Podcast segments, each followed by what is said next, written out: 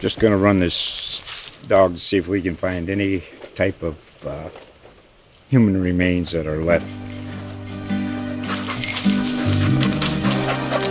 Listen to Where Secrets Go to Die The Disappearance of Derek Hennigan.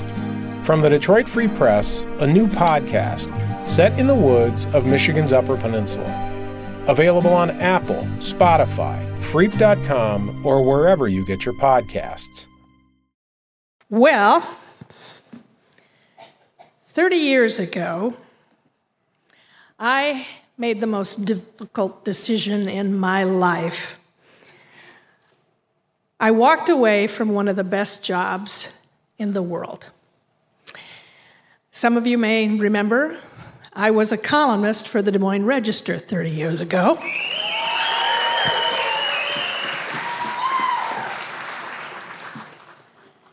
Now that surprised me. anyway, thank you. so, why would somebody do that? I mean, being a columnist for the Des Moines Register is really a cool job.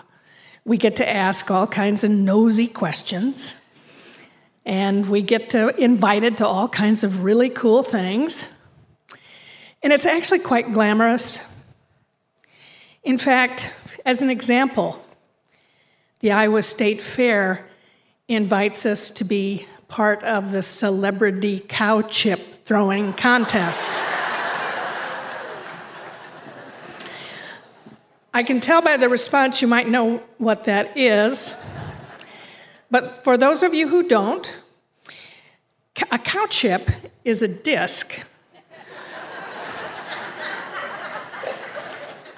of dried cow shit.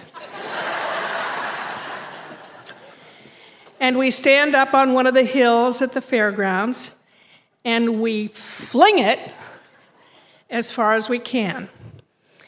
Now, there's a skill set for you. I think if I really had to, I could probably get it as far as the third row. Anyway, I never won. But that's a part of what it was like to be a columnist for the Des Moines Register.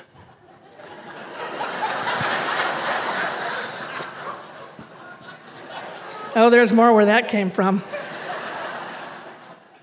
Anyway, that's not what we're here to talk about tonight. We're here to talk about why I left my job at the Des Moines Register 30 years ago. So, what was going on? Well, I'm a legacy hire for the Register. My dad had been a war correspondent who covered World War II, Korea, and Vietnam.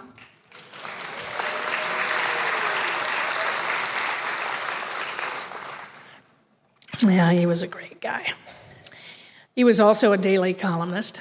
But despite that legacy, I never pictured that I would follow his, in his footsteps.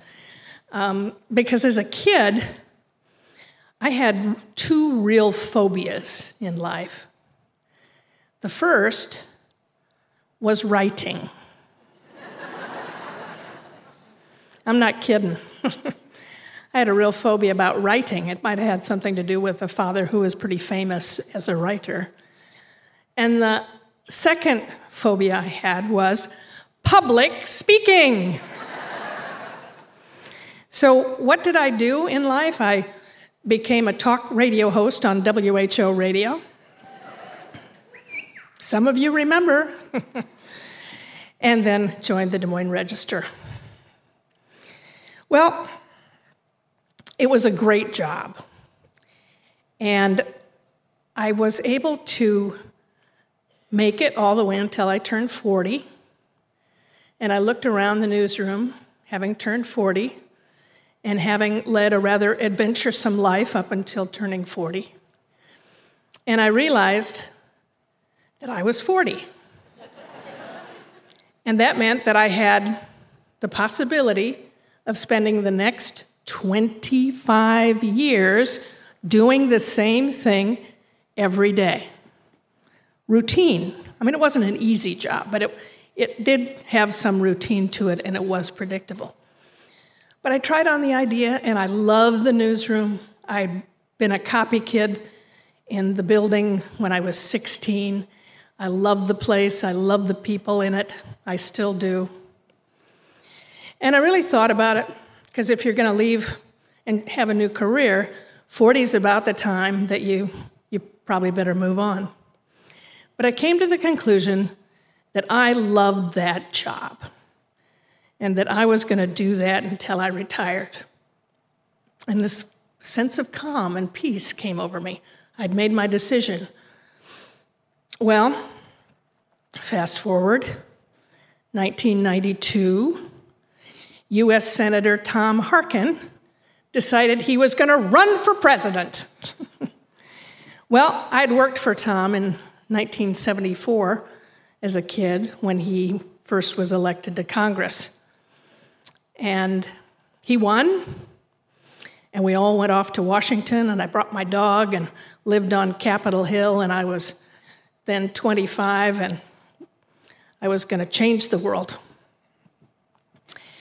Well, I had the job of being a congressional secretary or scheduler.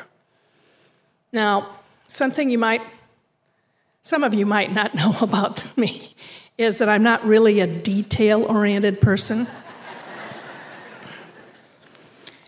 and a congressman's scheduler needs to have the right date, the right place, and the right time on a schedule card. Eh, sometimes it wasn't always to be.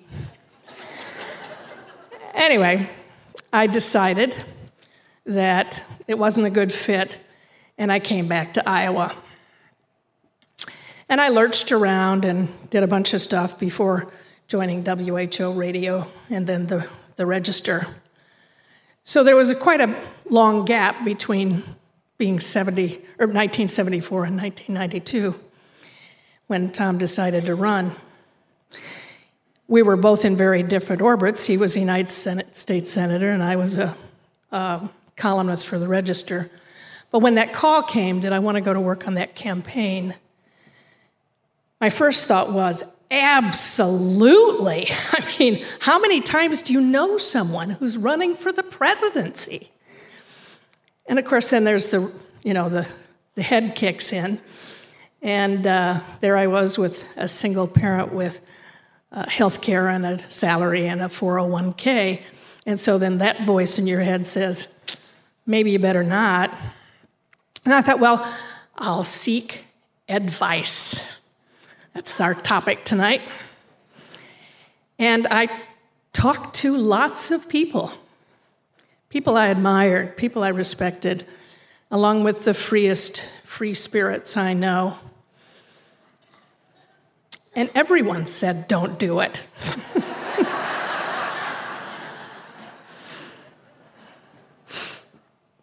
My mother was afraid I was having another nervous breakdown. Then I thought, you know, I'm going to see what Dorothy has to say. Now, Dorothy Cunningham was an astrologer and a card reader.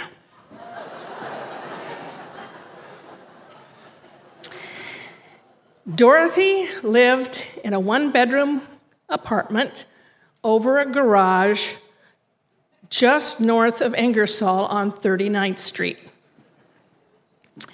She was my advisor on all things.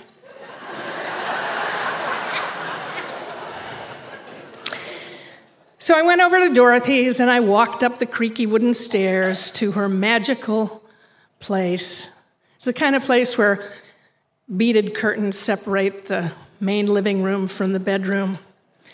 Her walls were painted purple swirls, and there were little symbols of the moon and the sun and the stars all over. And I'm going to ask her about joining a presidential campaign.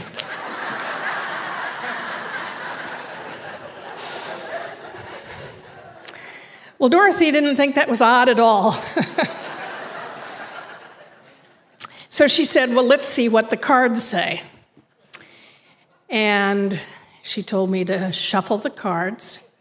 And we held hands and prayed to Mother, Father, God to, you know, reveal thy will. And I was told to put seven cards face down, which I did. And then it was Dorothy's turn to interpret what the cards were saying about this decision. She flipped over the first one, bam. Ooh. She said, Well, that's not so good. well, we have six more to go. she flipped over the next one. Ooh, now there's a challenge. Okay, third one. Well, that's the card of death.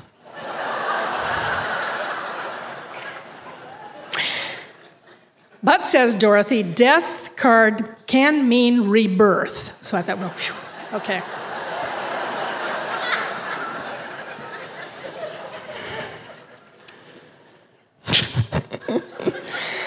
Anyway, it kept going like that until we got to the last card. And she turned it over, bam. Deep breath, and Dorothy says, Well, if you do decide to quit your job and go to work on this campaign, it will work out eventually. Well, that's all I needed eventually. okay, all right, let's go.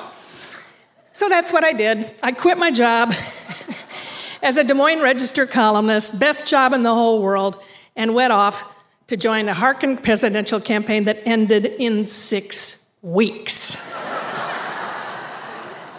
Bam. Okay, so there's that. All right, now what am I going to do? Well, I be- better um, sell my house, and I can't really afford Montessori tuition and a mortgage when I'm kind of unemployed. So I sold the house, bam. Um, I started Central Iowa's first news and information internet site in 1992. and I didn't have too long to figure out that there was, um, well, let's just say I'm a little ahead of my time sometimes. Anyway, I tried various entrepreneurial things. Um, and some worked out and some didn't. Then we're entering the phase of the new millennium. The year 2000 was approaching. And that is when I reconnected with the man who is now my husband. And things started looking up. Yeah, yes, yes. Um, Richard Gilbert uh, talked me into, well, he's talking into, that's probably not the right term. Um, he suggested that I would make a good Vistage chair. Well, what's a Vistage chair? Well, a Vistage chair works with CEOs and, you know, gives them counsel and facilitates meetings once a month. And I thought, well, I wonder how they'd feel about Dorothy being on my speed dial.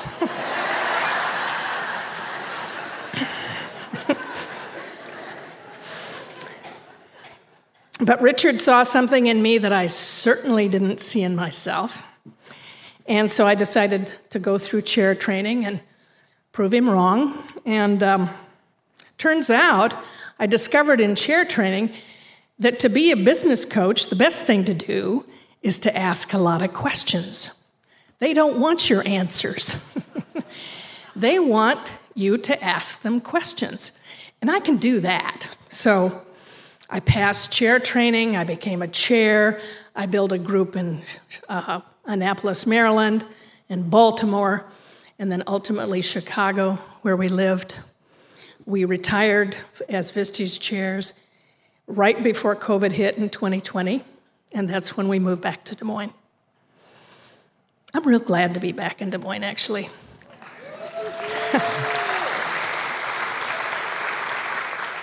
yeah. But I will say, those 20 years, 30 years of not living here, I wouldn't change at all. I was able to live on the Chesapeake Bay. I learned to sail.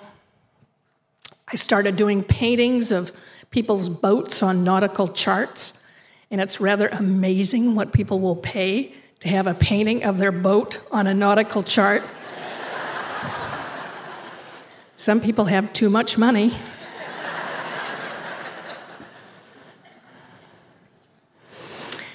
Anyway, where am I going with this? Advice. Okay, that's where I'm going with this. Um, had I not made this decision 30 years ago, I wouldn't know what it would be like to hold the helm of a sailboat hundreds of miles offshore in a midnight night watch when everything is black except for the stars sparkling in the sky. I did that. I did that. And all you can hear is the sound of the boat moving through the water and a little bit of the flapping of the sails. That's just one thing I can't imagine not having experienced at this point. I did a number of entrepreneurial things. I think the tough times I had financially, I actually know what it was like to be living near the poverty level and have your refrigerator conk out. That kind of feeling of knowing, experiencing what it's like to be living those that close to the edge, I think was an, a real gift for me. It deepened my empathy. It made poverty more than just an issue, it made it real. And again, that was a real gift. So, I'm not here to advise you, especially after you've heard that story.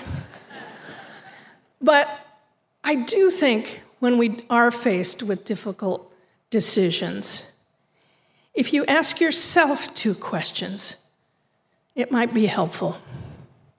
The first question is What's the worst thing that could happen if I take this path? And the next question is What would I be missing in life if I didn't take this path?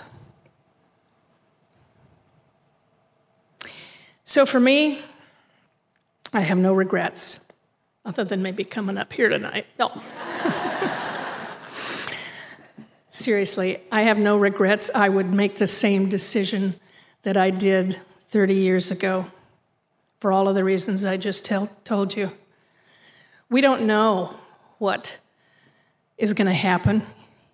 We don't know what's going to happen if we don't make changes. It's all unknown.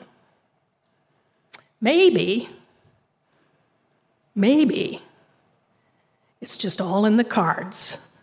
Bam!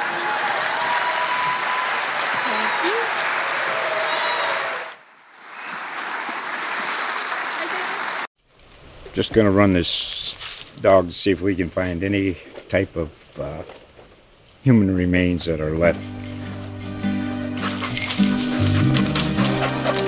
Listen to Where Secrets Go to Die The Disappearance of Derek Hennigan. From the Detroit Free Press, a new podcast set in the woods of Michigan's Upper Peninsula. Available on Apple, Spotify, Freep.com, or wherever you get your podcasts.